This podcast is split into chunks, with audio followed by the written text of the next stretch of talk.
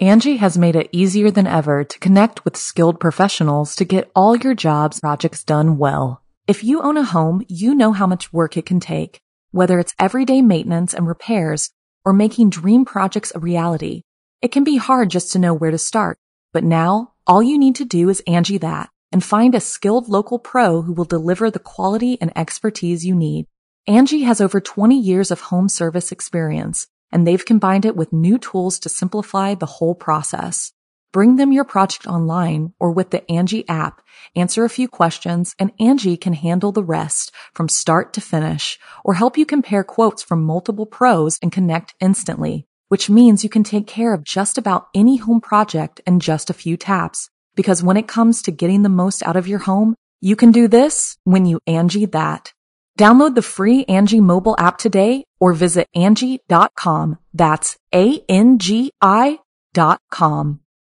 When you need mealtime inspiration, it's worth shopping Kroger, where you'll find over 30,000 mouthwatering choices that excite your inner foodie. And no matter what tasty choice you make, you'll enjoy our everyday low prices, plus extra ways to save, like digital coupons worth over $600 each week. You can also save up to $1 off per gallon at the pump with fuel points. More savings and more inspiring flavors make shopping Kroger worth it every time. Kroger, fresh for everyone. Fuel restrictions apply.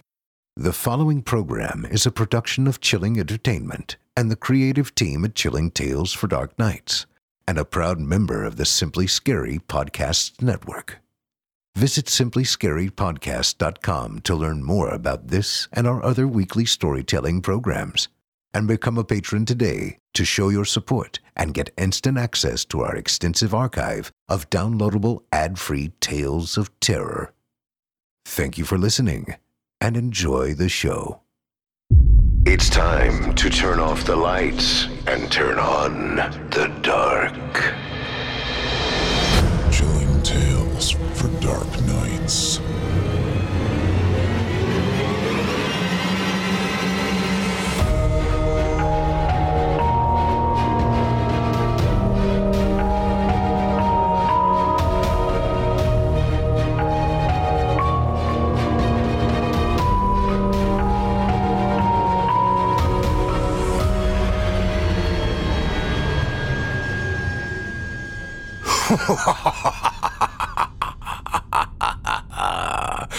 Good evening, listener. You're listening to Chilling Tales for Dark Nights. On tonight's program, we invite you to leave behind your safe reality and descend with us into the frightening depths of the most terrifying imaginations with audio adaptations of three rounds of frightening fiction about risk filled road trips, nightmarish narratives, and villainous visitations. I'm your host, Steve Taylor, and tonight I'll be your guide as we traverse the dimly lit corridors of your darkest dreams. Joining us tonight to help bring the frightening fiction of Drew Blood, Sam Haysom, and Heath Pfaff to life are voice talents Kristen Martin, Paul J. McSorley, and Drew Blood, with Drew performing his own self authored tale. All of tonight's performers are contestants in Chilling Tales for Dark Nights' fifth annual Evil Idol horror voice acting competition. If you enjoy their performances tonight, visit our YouTube channel and vote on theirs and the other entries in the competition. The first round is on now, and there's plenty more to come to send shivers down your spine all spooky season long. So check out our channel and join in the deliciously dark fun yet to come. Again, you can find Chilling Tales for Dark Nights in the Evil Idol competition on YouTube. Just search Chilling Tales for Dark Nights YouTube on any search engine. Or visit chillingtalesfordarknights.com and click the Evil Idol link on the navigation to see a current roster, contestant profiles, and links to all of the performances thus far. We and the candidates appreciate your support. Now, get your ticket ready, take your seat in our theater of the minds, and brace yourself. It's time to turn off the lights and turn on the dark.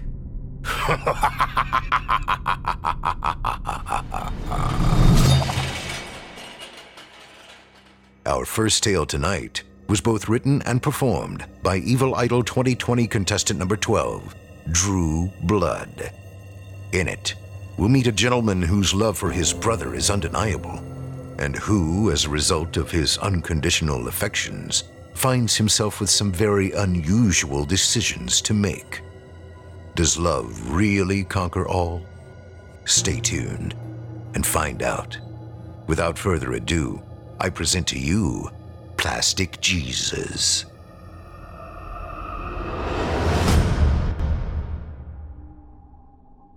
Stretching through one of the United States' largest deserts is Highway 50.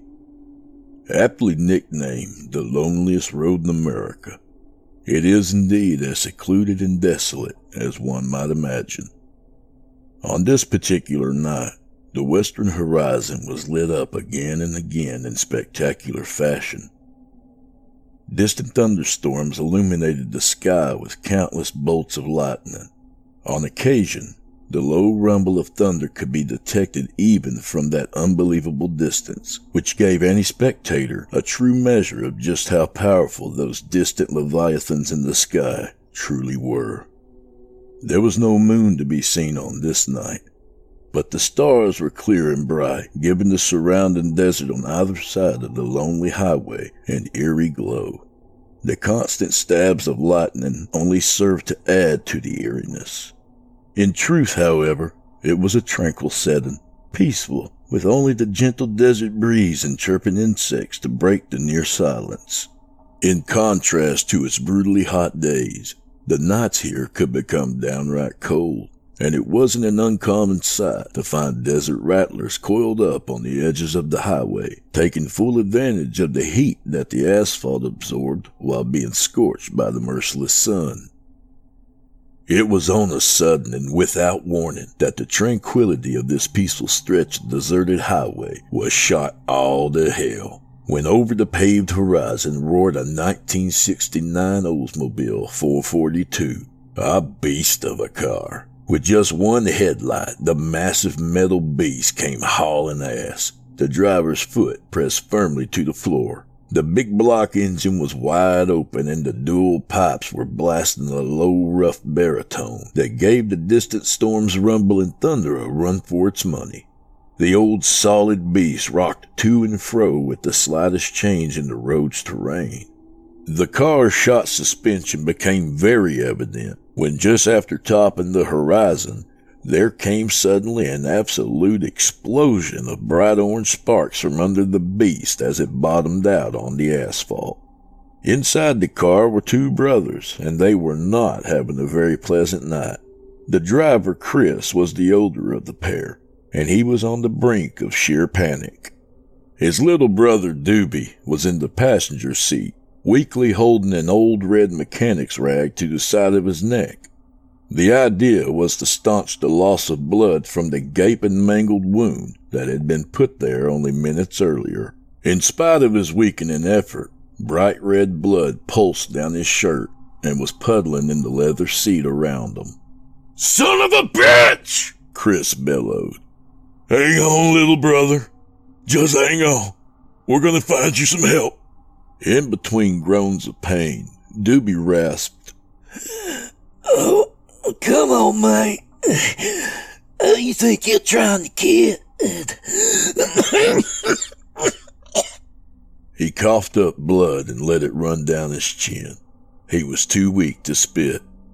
Uh, we're in the middle of nowhere, big brother. And you damn well know that I'm di- Chris cut him off. Don't even think about saying it, asshole. I promised Mama I'd look after your crazy ass. If you die on me, man, I swear I'll fucking kill you. These last words were spoken with an ironic laughter. Well, who was the old bastard, do you think? Doobie asked. Don't know, Chris answered, while bracing for another bottom out on the road. Chris winced as he saw the bright sparks in his rearview mirror. The beast rumbled on. He continued. Some psychotic asshole cannibal, I reckon. I don't know, man. I don't know. But there was something wrong with him. There was something wrong with his eyes. Uh, didn't see his eyes, but ain't damn sure took a big chunk out of my neck, bro. Doobie's voice was weakening fast. Hey, Chris. I ain't feeling too spry here, son. Chris interrupted. Just lay back, Doob. Just keep holding pressure, okay? Don't let off. Save your energy, okay? I, I got this. I got this. Chris's eyes were stinging now, and he smashed his fist into the steering wheel out of rage and desperation. Damn it! Chris and Doobie were brothers in crime as well as blood. And as pertains to brothers, strangely enough, they were pretty good friends. They had stuck together after their mama died two years earlier. Chris felt the need to keep an eye on his baby brother. Doobie had always been full of piss and vinegar, a real hell raiser. Chris, for his part, hadn't necessarily been an angel, but Doobie, well, let's just say that when it comes to the Ten Commandments, Doobie gives exactly zero fucks. Come to think on it, as far back as Chris could remember, Doobie's give a damn tank had always been empty. Doobie cared only about his big brother and maybe about money, but that was probably more of a lust thing. In fact, it was Doobie's lust for dollars that had gotten them where they were now. Up Shit's Creek without a paddle. Two days earlier, while sitting in his favorite pub, Chris had been finishing off a beer when his phone began buzzing on the bar top. He looked at his phone and sighed with a resigned smile on his face. Before answering, Chris mumbled to himself. Oh, Christ, here we go. He hit the talk button. Hey, Doob, said Chris. What you got going on, man? Doob responded with a little ball breaking. Let me guess. You're at, um, the pub? Uh, you know where I am, dickhead, Chris said bluntly. He wasn't in the mood for his brother's shit. Uh, he was never in the mood for his brother's shit, come to think on it. Of course, that only fueled Doobie's ball breaking agenda. Well, top of the morning to you, fucker. Chris thought to himself. Jesus, he's losing his damn mind. Then said aloud, What do you want, Doobie? Doobie, still enjoying himself, said, I don't feel bad, big brother. I ain't been sober in days myself. Chris had finally had enough and said bluntly, Why did you call me, Doobie? oh, yeah. Guess who got a hold of the GPS coordinates for you know who's cache of money and guns? Just guess. Right to the point, Chris asked, How much we talking here, Doobie? Doobie replied very seriously now. We're talking full retirement here, big brother. I ain't shitting you. Full retirement. Silence. Chris was stunned for a few seconds. See, Doobie was a lot of things, but one thing he was not was a liar. If Doobie said something was, then it was, and Chris knew it. His pulse quickened as he asked, All right, when? Two days, big brother. I gotta get a couple things in order first and then we'll head out. It's buried outside Eureka Summers out there in the desert. Eureka! Can you believe that? That's what they call poetical. on, on Highway 50? Uh, yes, sir. Jesus, Doobie, that's out in the middle of nowhere. Well, where in the hell would you bury such a cache, Chris, huh? Your backyard? yeah, I can see you doing that. no, no, no, no, no, no. You'd probably put it in your mattress. Doobie would have continued guffawing for another five minutes if Chris hadn't finally rolled his eyes and told him, I'll be ready, Doobie. Just pick me up on your way out of town. Yeah, about that, Chris. Uh, we're gonna have to take your car. You see, my truck, Well, my truck blowed up on me last week. I don't know. I didn't change the oil or the blinker fluid or something. I don't know. Hell, you know I don't know jack shit about vehicles. Chris just groaned. God damn it, Doobie. Two days later, and 30 miles outside the abandoned ghost town of Eureka, Chris and Doobie found themselves digging under the stars. Chuckling to himself, Doobie said to his brother, Man, I can't believe that drunk fool actually handed me the key to his desk. Wanted me to fetch his pint of turkey. Told me it was in the bottom drawer, he did. Doobie chuckled and continued. So while I was there, I just reached on over and opened up that top drawer, you know, for a little look-see.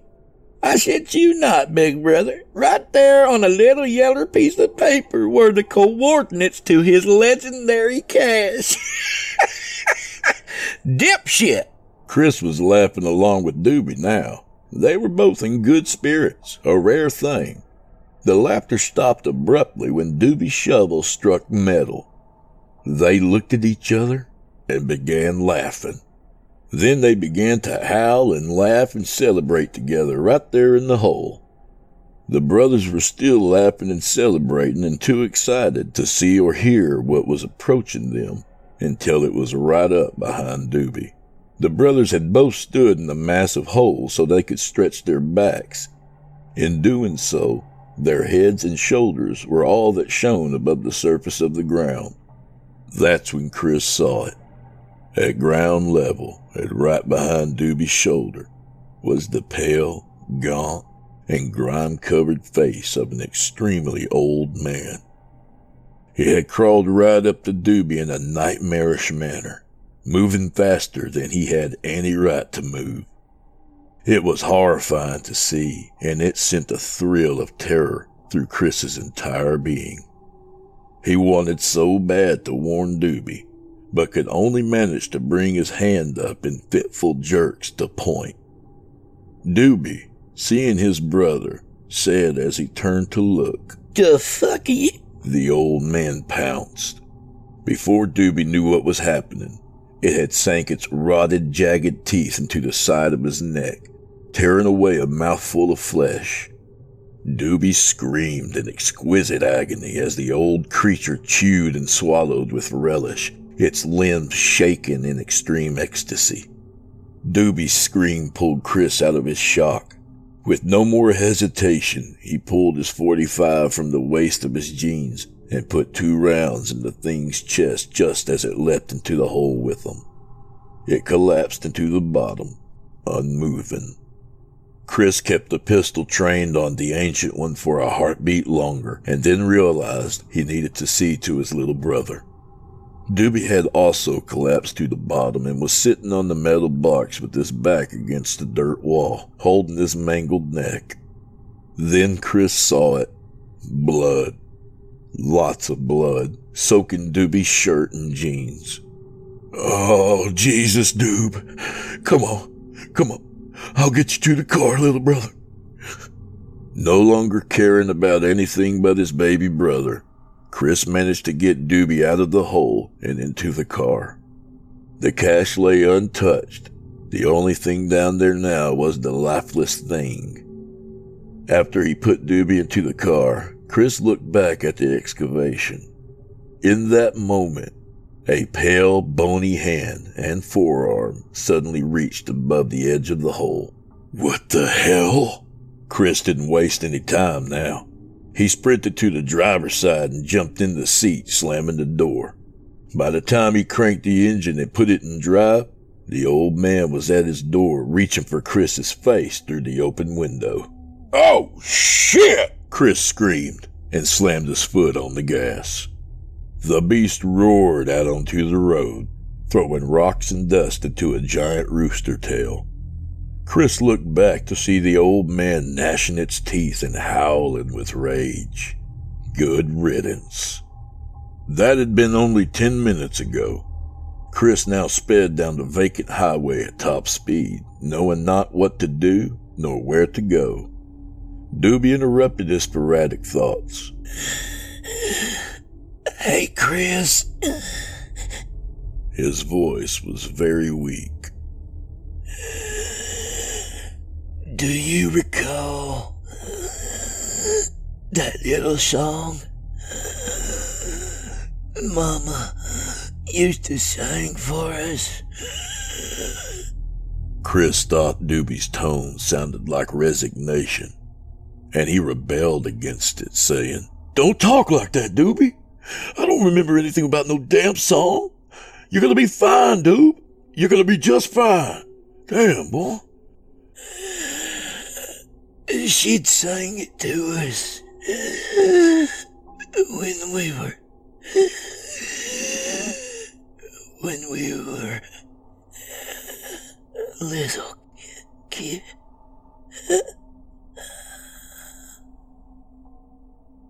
Doobie's voice faded to silence, and his hand dropped limply to his leg. Chris whipped his head over to look at his brother. Doob, Chris said, reaching over to shake Doobie by his shoulder. Doobie's head only lolled to the movement. Chris hit the brakes and whipped the car over to the side of the highway. Doobie, he called again. Absolute despair clutched his soul and held fast. Oh, no. No, no, no, no. No! Chris wailed. Then he began to plead. Doob, I, I remember the song, Doobie. I do. What about the song, Doob? Talk to me.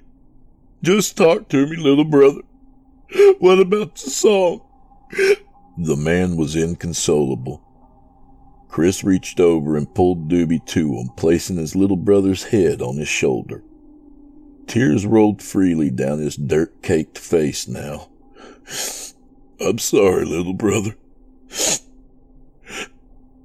I'm so damn sorry. It was then that Doobie, in one fluid motion, lifted up his head and with the snarl sank his teeth deep into Chris's neck, ripping out a mouthful of flesh. Chris screamed. He screamed so hard his voice cracked and went falsetto.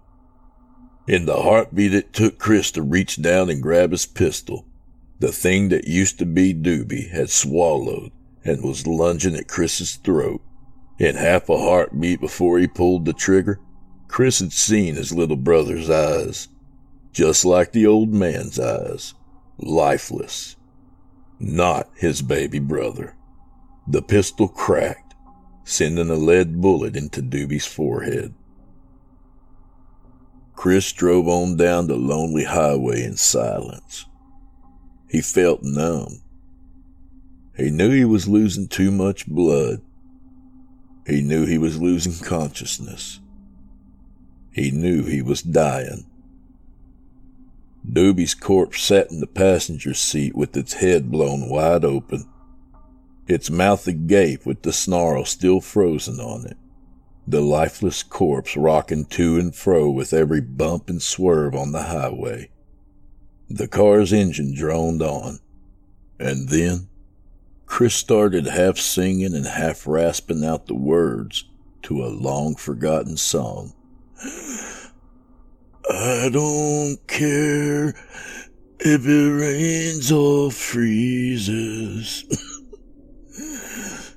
long as I've got my plastic Jesus sitting on the dashboard of my car. A single tear rolled down Chris's cheek as the road noise seemingly kept time for him. Comes in colors pink and pleasant, glows in the dark, cause it's iridescent. Take it with you when you travel far. Tears rolled freely down Chris's face now. Words to a long forgotten song coming to him out of the darkness.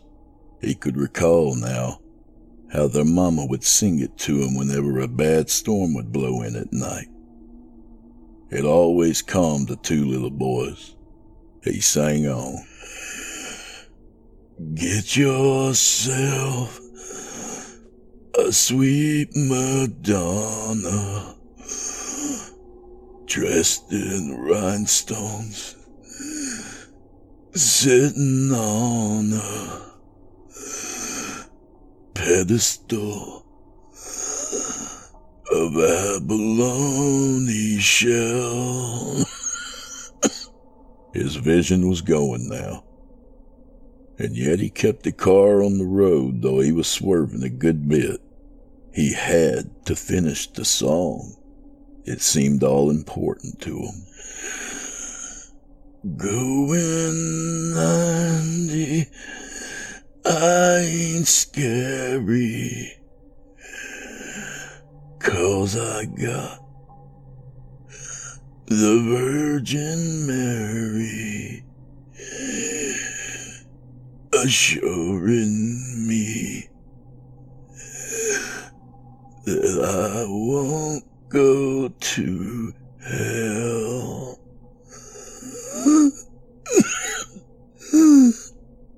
Down that dark, lonesome highway, the old car rumbled on.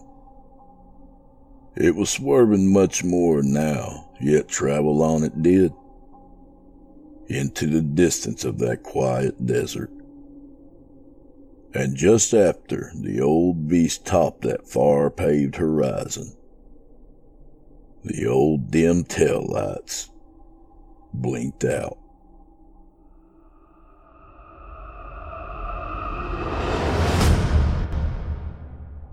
Angi has made it easier than ever to connect with skilled professionals to get all your jobs projects done well. If you own a home, you know how much work it can take, whether it's everyday maintenance and repairs or making dream projects a reality.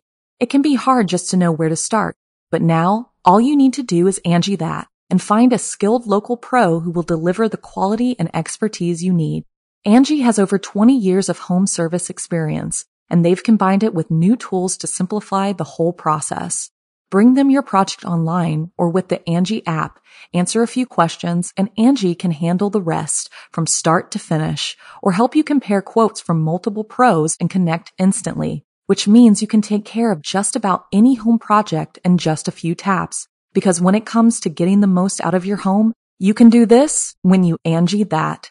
Download the free Angi mobile app today or visit Angi.com. That's A-N-G-I dot com. I hope you enjoyed Plastic Jesus, as written and performed by Evil Idol 2020 contestant number 12, Drew Blood. Up next, we've got another sinister story for you, written by author Sam Haysom and performed by Evil Idol 2020 contestant number 20, Kristen Martin. In it, a young woman trying to enjoy a simple bedtime story gets far more than your ordinary cautionary tale when her grandmother tells her a tale of wrongdoing and revenge. Without further ado, I present to you The Witch.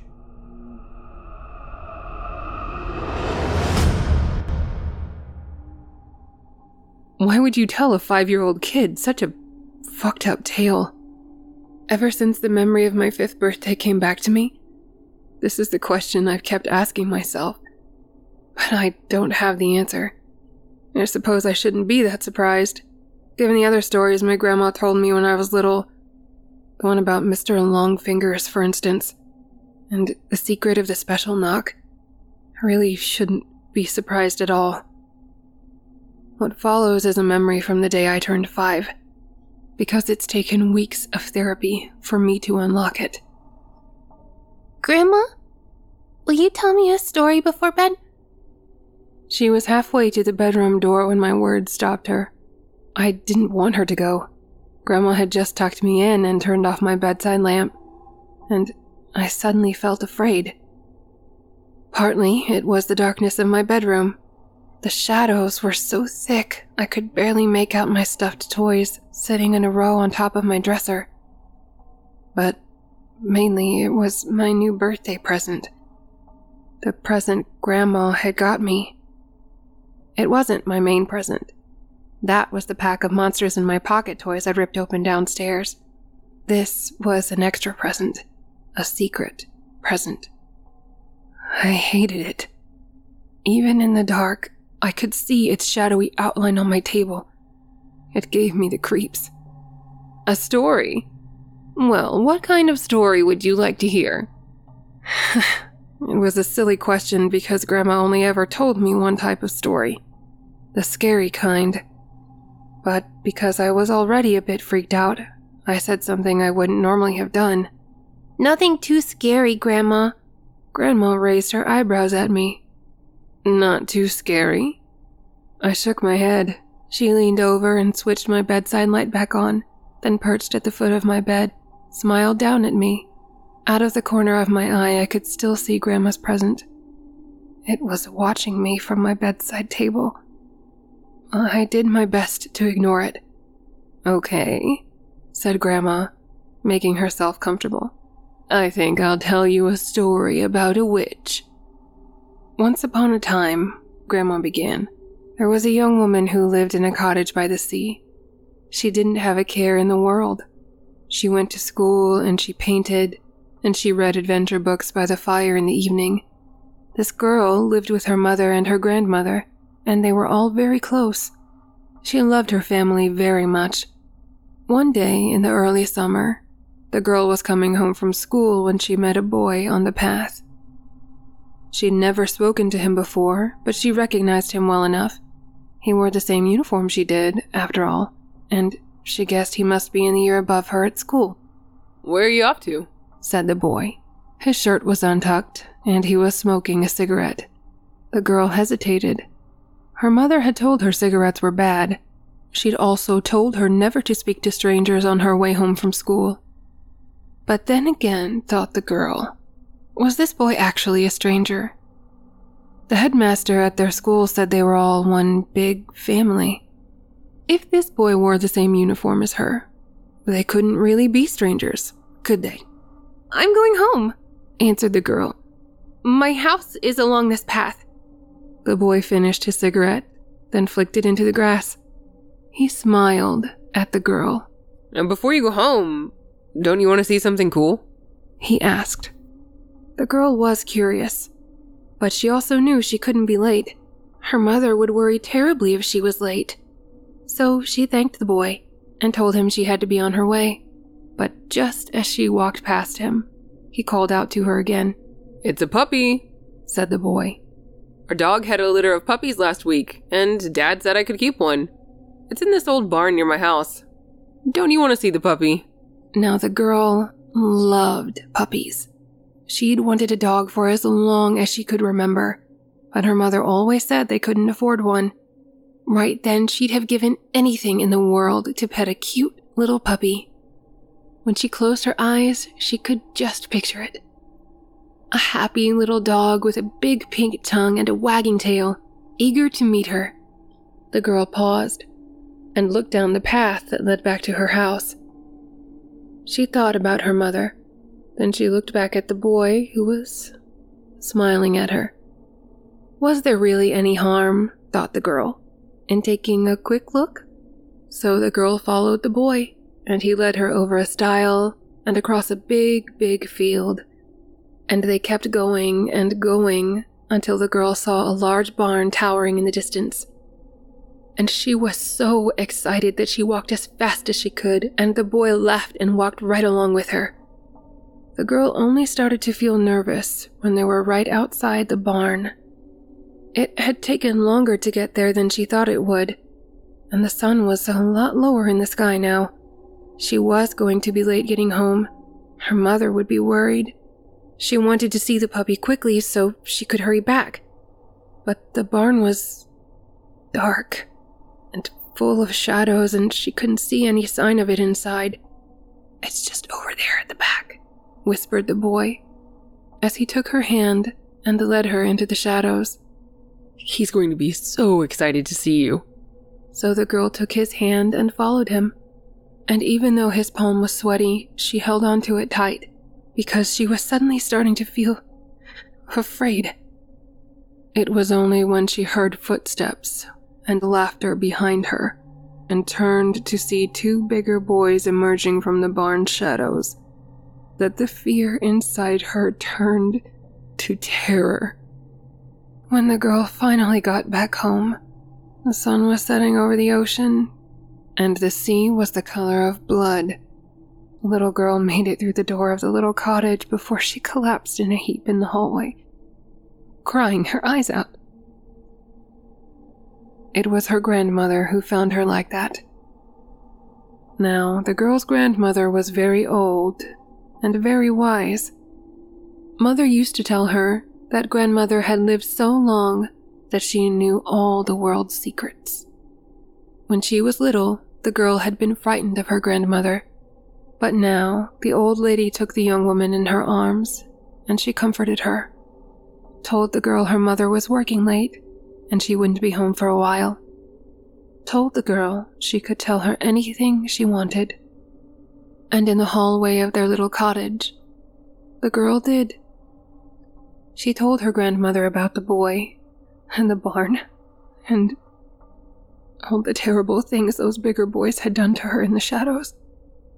And her grandmother listened, and she grew very silent and very still. Come with me, she said. The girl had hardly ever been in her grandmother's room before. When she was little, it always gave her the creeps. Her grandmother had lots of old, scary paintings on the walls and strange little statues and carvings on her shelves. But right then, as her grandmother led her to an old wooden chair and sat her down, the girl hardly even noticed them. Her grandmother was speaking to her in a soothing voice, and all she could do was listen. She listened as her grandmother told her that there was a special trick she knew a trick to protect against evil, a trick to protect her against those horrible boys, so that they'd never be able to hurt her again, so that she'd have control of them. As grandmother spoke, she fetched an old wooden box from the bottom of her wardrobe and unlocked it. Inside the box were countless knitted dolls. All of the dolls were the same blank cream color, with no facial features at all, save for the eyes Every single doll had a pair of eyes that seemed to follow the girl. As grandmother pulled three dolls out of the box, she closed her own eyes, began to whisper. The sound made the girl's skin itch, but it didn't last long. Soon her grandmother had lined the dolls up on the carpet and her eyes were open again. The last thing she pulled from the box were a pair of black knitting needles and some yarn. Those boys that hurt you, sweetheart, she whispered. I want you to describe them to me. And although she was still terrified, and although it made her feel sick, the girl did. She described the boys as well as she could remember. She described them as her grandmother went to work with her needles. And finally, with the blood red sun disappearing below the sea outside the cottage window, the dolls were finished. The girl's grandmother took the girl by the hands and looked into her eyes. I want you to keep hold of these dolls, sweetheart, she whispered. As long as you have possession of them, those boys will never be able to hurt you again. And you know what? Those boys never did. The girl was sitting in an armchair overlooking the sea when her grandmother burst through the door of the cottage. It was two days after they'd made the dolls, and for the first time since she'd met the boy on the pathway, the girl was feeling calm again. As the girl turned from the window and smiled in greeting, the old woman held a newspaper out to the girl with shaking hands. Three brothers tortured and killed in brutal mass slaying, read the headline. Agatha, whispered her grandmother. Oh, Agatha, what did you do? But the girl just kept smiling. She kept smiling as she took her grandmother by the hand and led her upstairs to her bedroom. She kept smiling as she opened her little cupboard and pulled out a cardboard box. and when the old lady cried out in shock and horror as she saw the three dolls inside, the girl kept smiling still. What did you do, Agatha? whispered her grandmother again. But it was pretty obvious what the girl had done. Each of the dolls had been impaled with at least a dozen sewing pins, all of which had been pushed through their knitted heads. The area below each of their waists had been burned black with a flame. The girl smiled down at her work and took her grandmother's shaking hands in her own. They won't be hurting anyone now, will they? she whispered. You see, sweetheart, said Grandma as she stood up from my bed and switched off the light. I gave you one with a happy ending.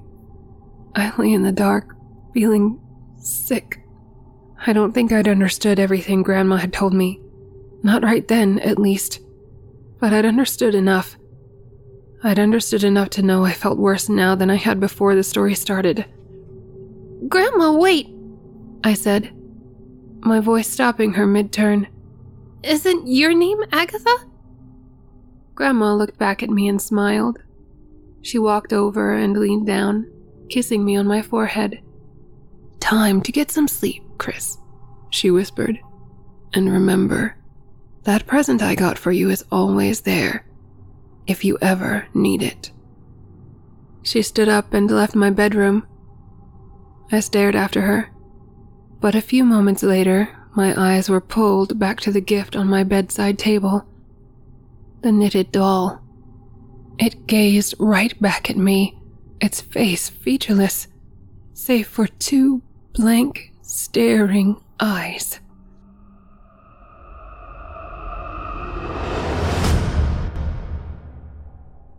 I hope you enjoyed The Witch. It was written by Sam Haysom and voiced by Evil Idol 2020 contestant number 20, Kristen Martin. If you enjoyed that last tale, be sure to check out more of Mr. Haysom's work and get info on where you can pick up his latest releases at his official website, samhaysom.com. That's Sam Haysom, spelled H A Y S O M dot com. Thanks for your support of tonight's featured authors. It means a lot to all of us.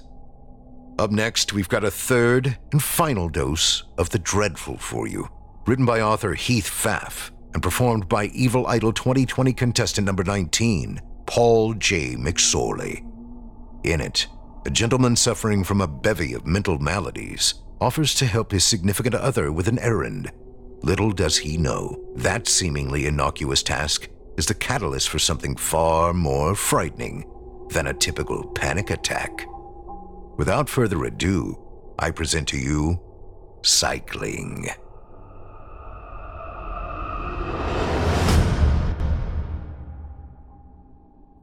The world came back into focus. She stood motionless at the edge of the bed, watching me from beneath the decaying black shroud that covered her head. Two white reflective orbs passed over me. I could feel the pressure of her dread gaze as it seemed to push me into the mattress. For all that it made a difference, she might have been sitting on my chest. I struggled to move, but my arms refused my commands. I fought to call out, but my voice was stifled by the pressure holding me to what should have been my place of respite. The horror of her presence was consuming. I called her the witch. I had met her enough times now that I was familiar with how this would play out. She would watch me standing quietly between the door of my bedroom and the foot of my bed, and nothing I tried to do would make her go away. The witch would not leave until she was ready to go, and then she would flow out the door as though she were smoke on a strong breeze, distorting and peeling away from reality in an instant. The pressure would leave my chest, and then I would break free of my sleep paralysis and try to put away the horror of what had just happened. That was how this worked. Knowing what was happening, understanding what I was feeling, that should have made it easier to cope with this terrible fabrication of my mind. But it never did. Being told by professionals that this wasn't real and it was nothing to fear did nothing to alleviate the sensation of being in that moment.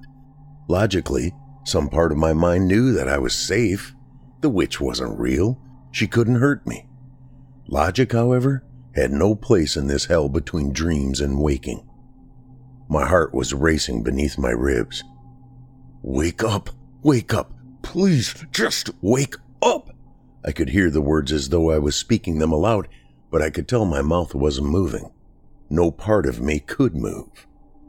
Then, when my horror felt that it could grow no further, the witch moved towards the bed. This had never happened before. I had seen her hundreds of times, and hundreds of times she had entered through the door, stopped, and stood in place until she vanished in a streak. Never, not even once, had she taken another step forward after stopping. I felt my breath catch in my lungs, and then she took another step forward. A hand rose at her side, arm draped in the same decrepit dark fabric that covered the rest of her, but this was the first time I'd ever seen a piece of this entity's body. The skin was gray green and brittle looking, as though it might crumble away if touched. Her fingers were long and gnarled, a claw more than a human hand, and as I watched the digits bent in unsettling ways, the main knuckles of the fingers flexing backwards as though they hinged in either direction.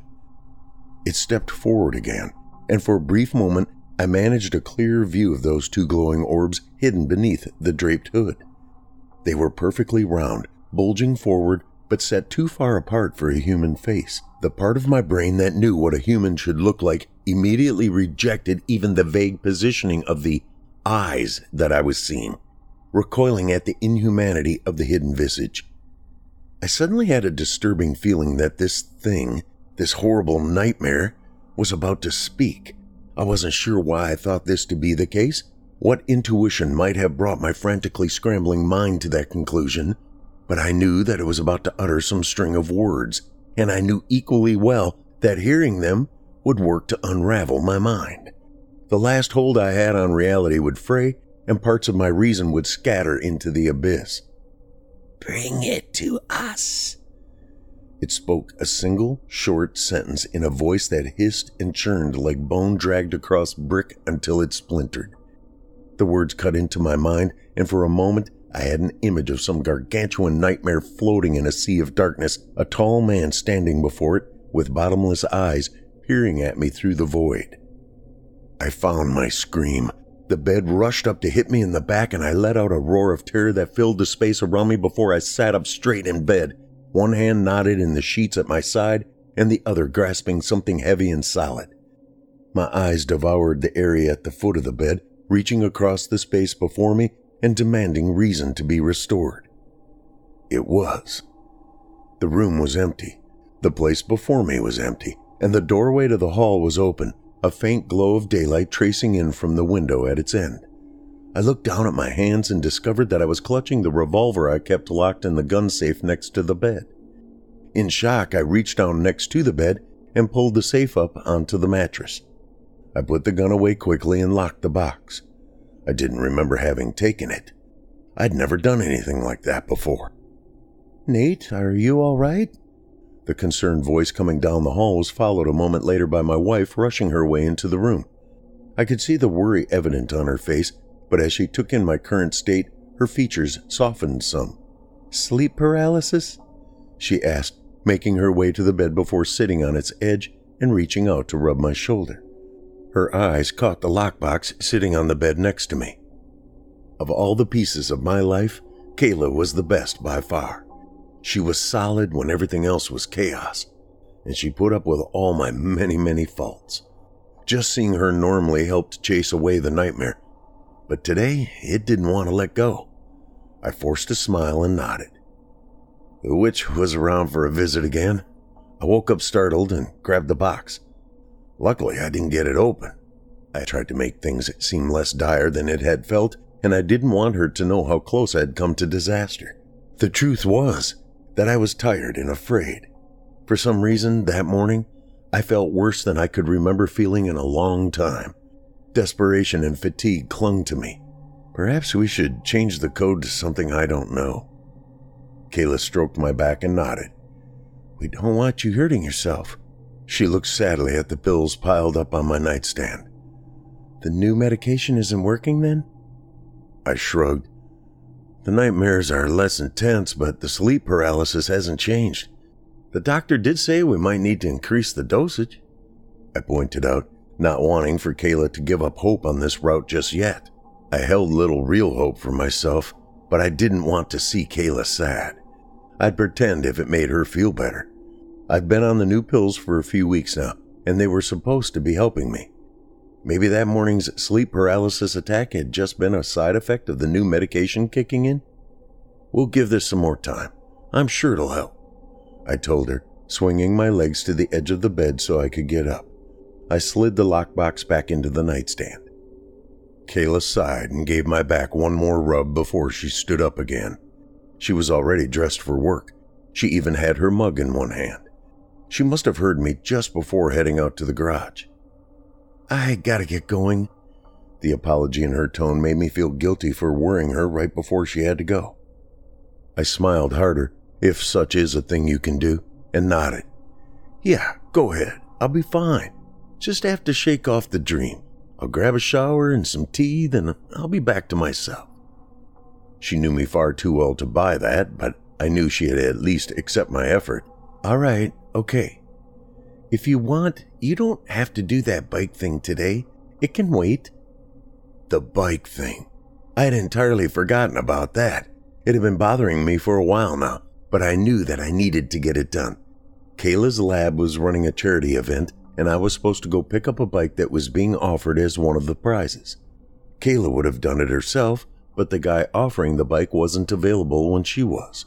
That meant she needed someone to help out. That meant I needed to help out. Along with my long list of other problems, I also suffered from agoraphobia and crippling social anxiety. The first was tied to the latter, but part of my progressing therapy involved trying to expose myself to situations I would normally avoid, even if it was uncomfortable to do so. So when Kayla had said she had needed to find someone to make this pickup, I had volunteered. I immediately regretted doing so, but Kayla had been so proud of me that I couldn't go back on my word. For once, I wanted to do something for her. I wanted her to be able to rely on me, and chances for that to happen seemed far fewer than she deserved. No, I'm going to do it, I told her firmly. You already set things up, so I'm going to go over there and pick up the bike. Saying the words made me feel a bit sick. She hesitated a moment before replying, a fleeting moment of concern touching her features again. Okay, but don't push yourself. We can always call him and let him know that you can't make it today. Let me know soon if you're not going. He's expecting you for 10. She spoke softly to me before she leaned in to kiss the corner of my mouth. With that, she was on her way to work and I was alone to try and figure out my day. I looked at the time. I needed to get moving. It felt like I was around and ready to head out the door with impossible efficiency. That was the way it always felt when I was getting ready to do something that I was dreading. I took a few deep breaths as I set the GPS on my phone to take me where I needed to go. The bike had been built by a man in a town an hour away from where we lived. I was hoping the drive, at least, would be somewhat relaxing. I took a dose of lorazepam and prepared to go. I made my way into the garage, pulling the house door shut behind me and dousing myself in the darkness of the carport. The automatic light had been out for a few months. It was one of those annoying problems that you never really thought about until you were on your way out, and then you told yourself you'd get it when you came back, but you never quite remembered. I reached into my pocket and hit the unlock button on my key, causing the car to chirp and light the room. The headlights flashed, blinking once before coming on.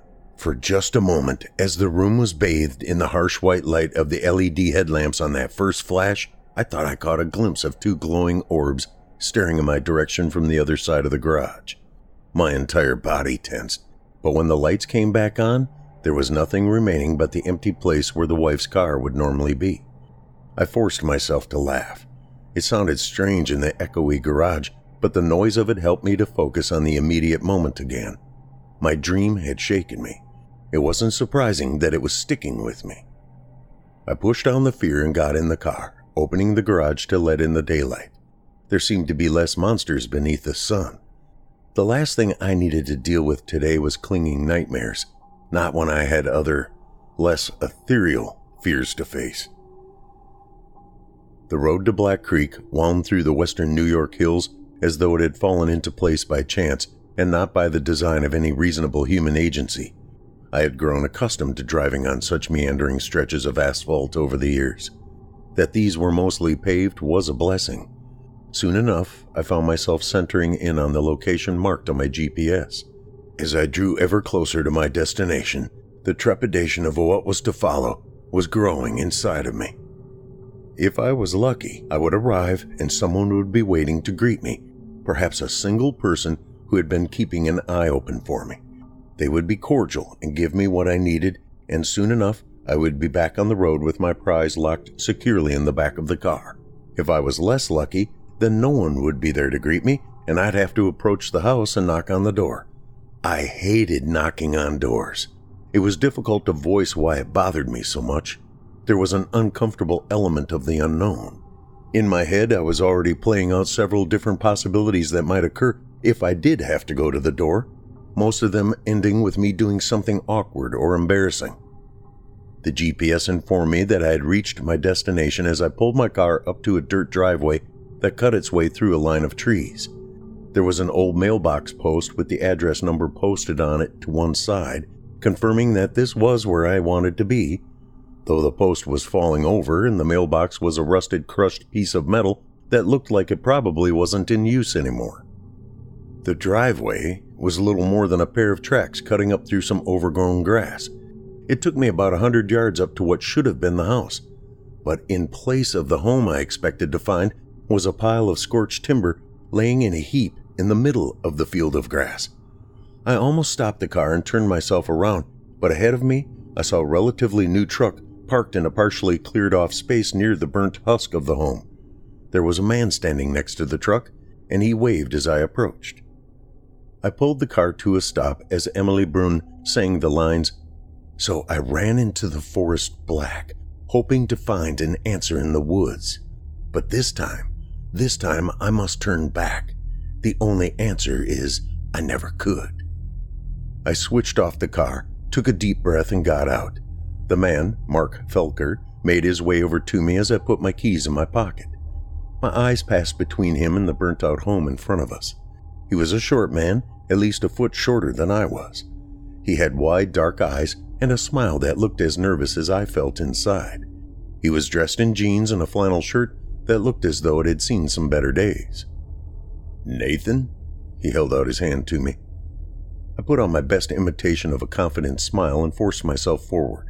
I hated touching people, especially those I didn't know. It wasn't a matter of fearing they were dirty or anything so easy to explain. I simply didn't like getting physically close to those I didn't know very well. Even close friends I rarely ever came into contact with. Still, I took his hand and shook it firmly as I nodded. Mark? Though at this point it was merely a formality, he nodded. I found my eyes slipping back over to the house. The skeletal remains of the tragedy kept drawing my attention. Is this recent? I asked him, confused about why we were meeting here. Mark shook his head. No, not recent. This happened several years ago now, he said, waving a hand at it as though to dismiss the wreckage. Oh, I wasn't sure what to say. The bike is over here. Mark pulled my attention from where it lingered with a gesture in the opposite direction. I glanced where he was pointing and then jumped sharply. There was a barn there. It might seem strange to jump at the presence of a building, but there was more to it than that it was there, and I hadn't noticed it until that moment. I had driven all the way up the driveway without seeing it, and I had even gotten out of the car while looking in that direction. I could have sworn the barn wasn't there before. Up here to work on things in peace and quiet. I don't have the money to rebuild, so there is only the barn now. Mark's voice drew me back into the moment. I nodded, not having really heard what he was talking about and still unsettled by the barn. It was old. I had seen these kinds of barns before, the old fashioned style. If you pictured it painted red and white, you'd known exactly what it looked like. But this one was the color of heavily weathered wood, wood at the very end of its functional age. I wouldn't have dared go up into the loft in this thing. It looked as though it was ready to quit existing at any moment. I found a growing sense of unease taking hold. Today had been a strange day so far, and I was increasingly uncertain if I was ready to go any further. I was half tempted to get back in my car and leave at that moment, but that would just mean that Kayla would have to come here on her own to finish this. I was already here. The bike is inside the barn, Mark explained, starting off in that direction. Oh, do you mind if I stay here while you get it? I felt an intense desire to avoid the barn, to avoid going any further onto this property at all. Mark hesitated before turning back to me. Oh, well, there are actually a few different bikes. Thought you might like to have a look at them and see which you'd prefer. He laughed a bit. Maybe even take a couple off my hands. I chewed on my lower lip nervously. I wanted to tell him just to bring the one in the picture, but I also didn't want to start a confrontation here with him. I didn't do well with confrontation. I did my best to hide my discomfort before nodding. All right, let's see what you have. Having an extra bike could only help Kayla, right? This would be for the better. Good. He barked a short laugh and started leading us up a rough and overgrown path towards the barn. There were a few uneven flagstones marking the path on the way, but it was clear no one had bothered to keep them up in a few years. Back when my wife and girls were still here, I used to keep this all tidy, but there isn't any reason to do so anymore. They don't come up here anymore? The words tumbled out over my lips before I really thought them through. Just a few hundred feet from the burnt out remains of the man's house, I knew I had made a mistake. Mark stopped for a moment, his eyes fixed ahead of him. Finally, he shook his head. No, they're with him now. They were in the house when it burned down. I'm. I'm so sorry. I didn't mean to. I felt terrible. I couldn't think of any words that might help, but thankfully, Mark cut off my attempt to fumble for something that was even half as sincere as it needed to be. He turned and looked at me. His dark eyes looked sad, but there was a cold distance behind them as well. It's all right, Nathan. I have faith I will see them again. Destiny wouldn't be so cruel as to keep me from them. I was happy he turned back around and began walking again before I had to reply. I didn't know what to say. I supposed I was happy he found comfort in his faith. Have you been building bikes for a long time? I asked, trying to get back on a more comfortable ground. We were getting closer to the barn. It loomed over us like the hollowed corpse of an ancient dead titan. I had the impression that its doors were like a mouth, and as Mark unbarred them, he was actually removing their muzzle. Building? He seemed confused, but then nodded. Yes, for a while now. Go ahead in while I latch down these doors so they don't swing in the wind. I took a step forward and stopped. The inside of the barn was dark. The light coming in through the open door barely seemed to penetrate the depth of the black within. I took another couple steps forward, squinting to try and see the bikes. It's dark. Yes, it is. Mark's voice came from behind me. A moment later, the world crashed into blackness as the doors at my back swung shut. I was confused. The doors had blown close. That was my first rational thought. It hadn't been that windy, but Mark had said he needed to fasten them. I waited quietly for a few moments, expecting them to open again, but they didn't. The only light that existed came in from the seam beneath, and the one where the two large doors met. Somehow, the rest of the building, despite its old decayed state, seemed to hold out all of the sun. Mark? I called out, my voice too small, as though I was calling into an area that was barely big enough to fit my body and the air directly around me. I'm sorry, Nathan, his voice called from the other side. He said it had to be you. Destiny is inescapable. It brought my family here, and now it has brought you. I'm so sorry. Just, just do what it wants. You will in time anyway. His words sparked a panic in me.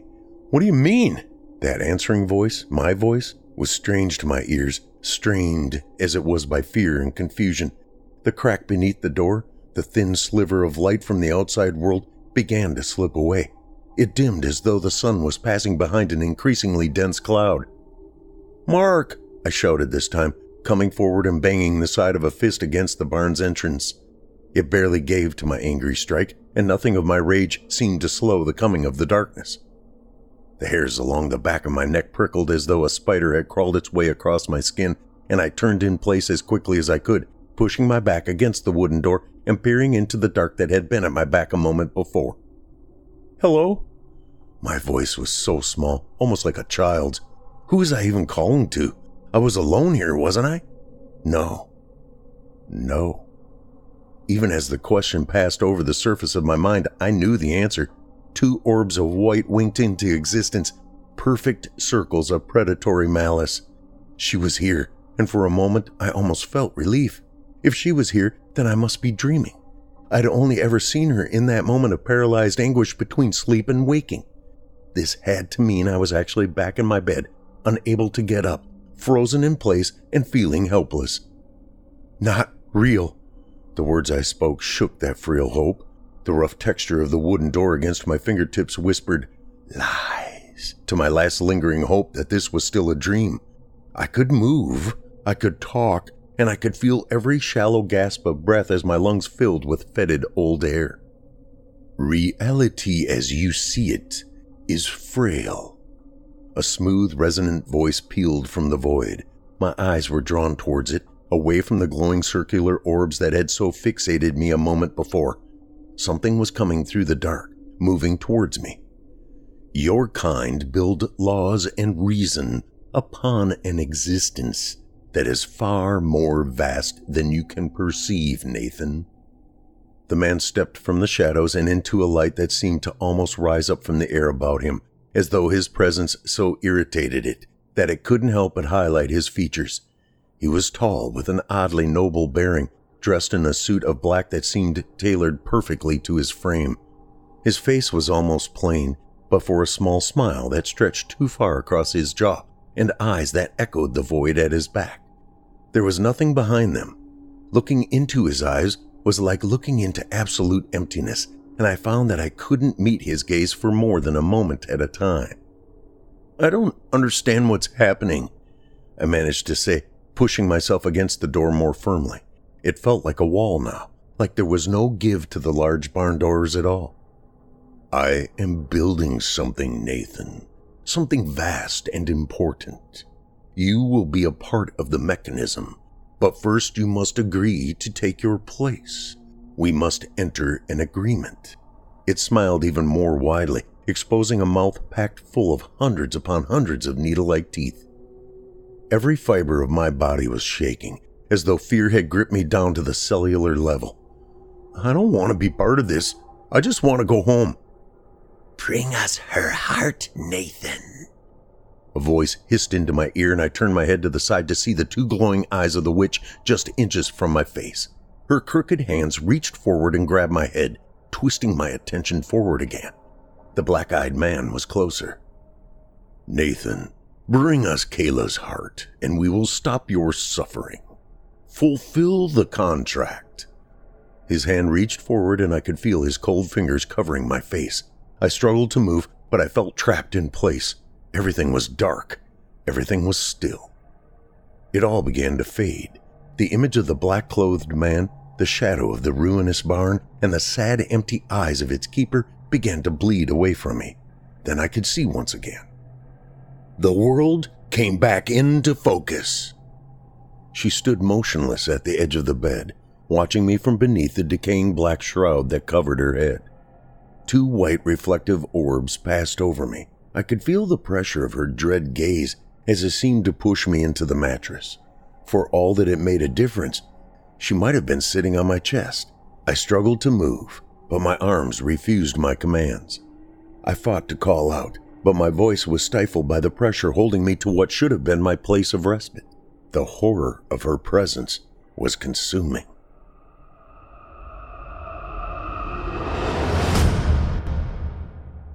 I hope you enjoyed Cycling, as written by Heath Pfaff and voiced by Evil Idol 2020 contestant number 19, Paul J. McSorley.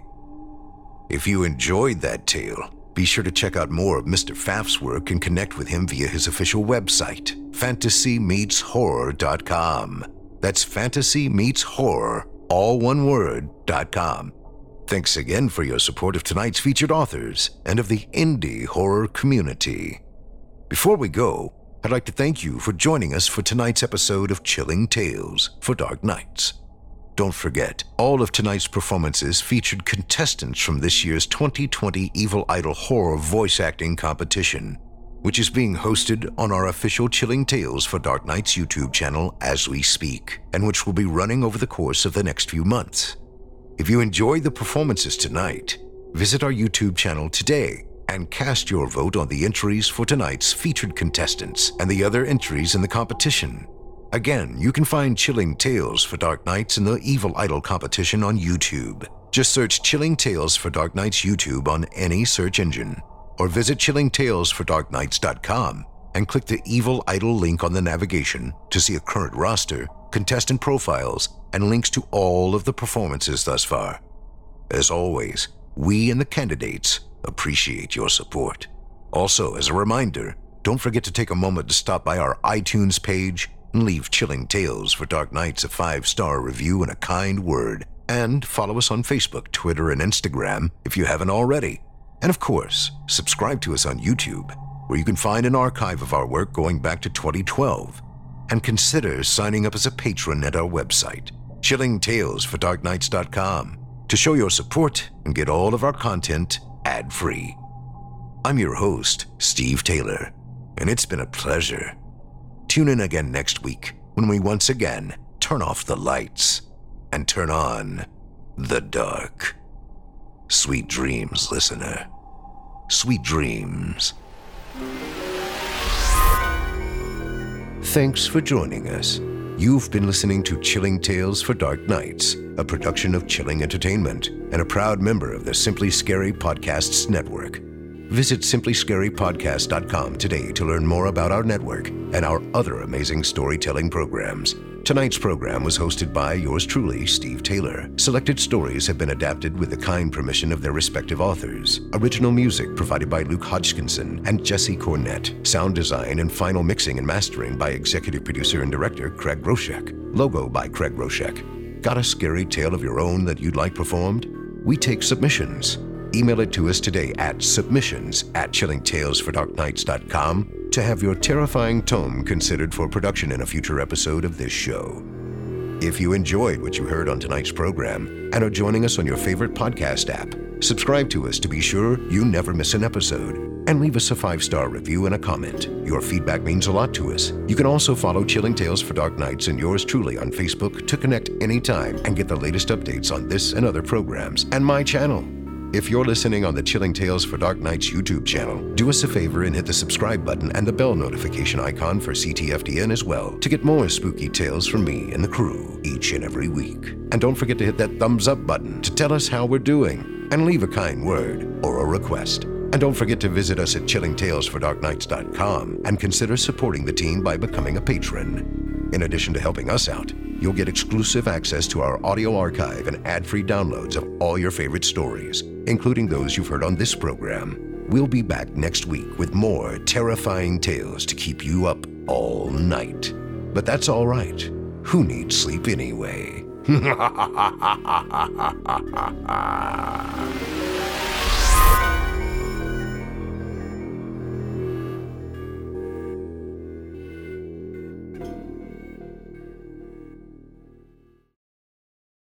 Angi has made it easier than ever to connect with skilled professionals to get all your jobs projects done well. If you own a home, you know how much work it can take, whether it's everyday maintenance and repairs or making dream projects a reality. It can be hard just to know where to start, but now all you need to do is Angi that and find a skilled local pro who will deliver the quality and expertise you need. Angi has over 20 years of home service experience and they've combined it with new tools to simplify the whole process. Bring them your project online or with the Angi app, answer a few questions, and Angi can handle the rest from start to finish or help you compare quotes from multiple pros and connect instantly, which means you can take care of just about any home project in just a few taps. Because when it comes to getting the most out of your home, you can do this when you Angi that. Download the free Angi mobile app today or visit Angi.com. That's A-N-G-I dot com. You can live out your MasterChef dreams when you find a professional on Angi to tackle your dream kitchen remodel Connect with skilled professionals to get all your home projects done well. Inside to outside, repairs to renovations. Get started on the Angi app or visit Angi.com today. You can do this when you Angi that.